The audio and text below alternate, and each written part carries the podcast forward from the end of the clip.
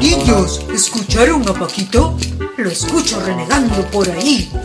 ¿Cómo le habrá ido en el colegio? Abuelito, abuelito, abuelito. Poquito. ¿Qué hacías tú cuando tus amigos se olvidaban de ti y no hacían lo que decían? Mm, bueno, cuando era pequeño me enojaba, pero después me pasaba. O quizás algunas veces me resentía.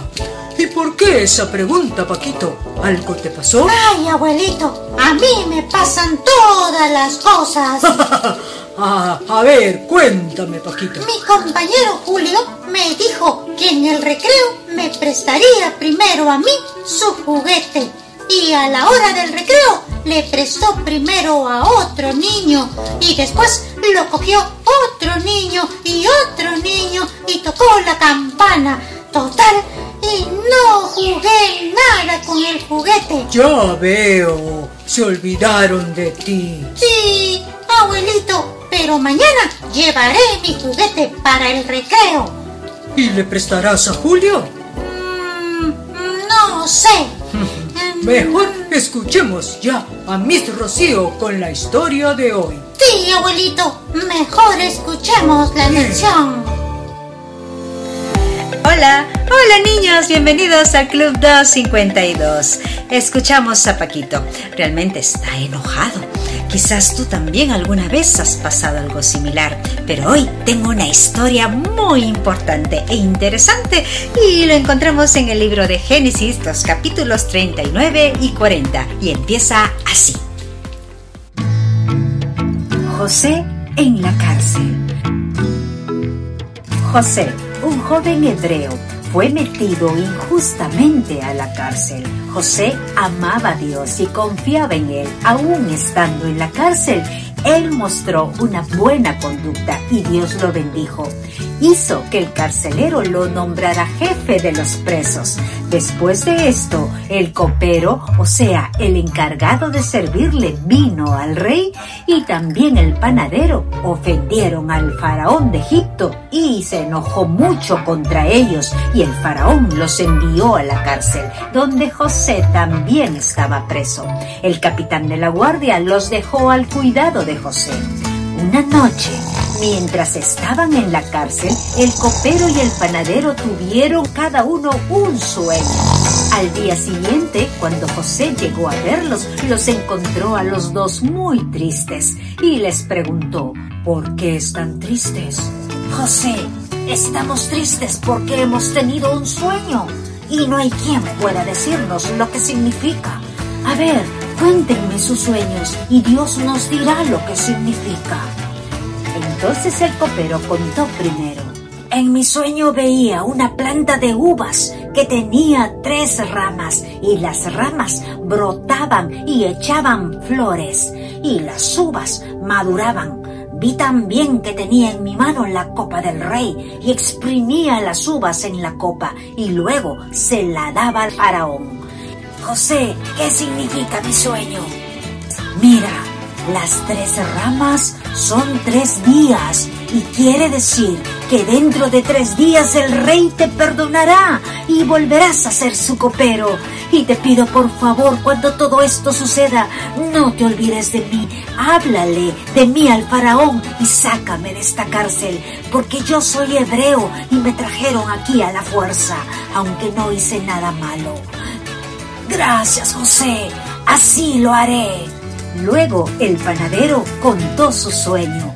En mi sueño vi tres canastas de pan sobre mi cabeza. La canasta de más arriba tenía los mejores pasteles para el rey, pero las aves venían y se la comían. ¿Qué significa mi sueño, José? Mira, las tres canastas son tres días. Eso quiere decir que dentro de tres días el rey mandará que te cuelguen de un árbol y los buitres se comerán tu cuerpo. ¡No! Tres días después, el faraón de Egipto celebraba su cumpleaños, así que hizo una gran fiesta. Con muchos invitados y el faraón mandó a sacar de la cárcel al jefe de los coperos y al jefe de los panaderos. El faraón perdonó la vida del jefe de los coperos y le devolvió su cargo. Y al jefe de los panaderos mandó que lo colgaran de un árbol. Y así se cumplió lo que José les dijo de parte de Dios. Sin embargo, el jefe de los coperos se olvidó de lo que José le había pedido y no le dijo nada al faraón. Pero Dios no se olvidó de José. Más adelante, después de dos años, Dios hizo que el faraón tuviera un sueño y el copero recién se acordó de José y lo mandaron a llamar para interpretar el sueño del faraón con la ayuda de Dios.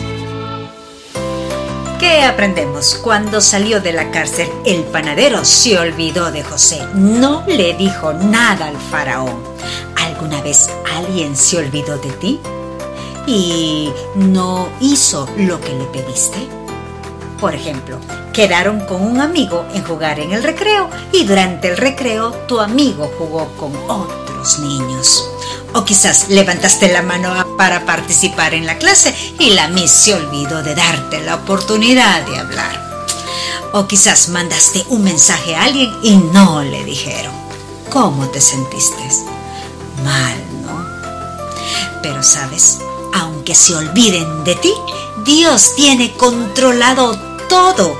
Por ejemplo, mira, si el panadero se hubiera acordado de José, quizás lo hubieran liberado de la cárcel o quizás se hubiera regresado a su casa y no se hubiera quedado en Egipto para cumplir el propósito de Dios.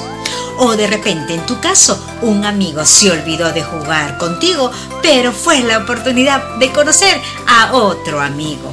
Y de repente la Miss se olvidó de ti y no pudiste participar, pero fue una oportunidad para escuchar a otros y aprender.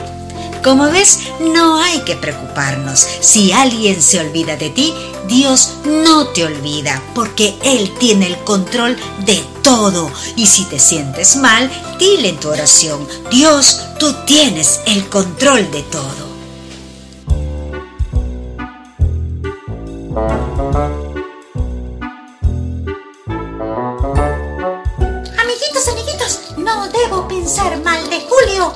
Quizás tenga mala memoria o quizás Dios permitió para poder enseñarle a compartir los juguetes. Por eso mañana llevaré mi juguete y él será el primero en jugar conmigo.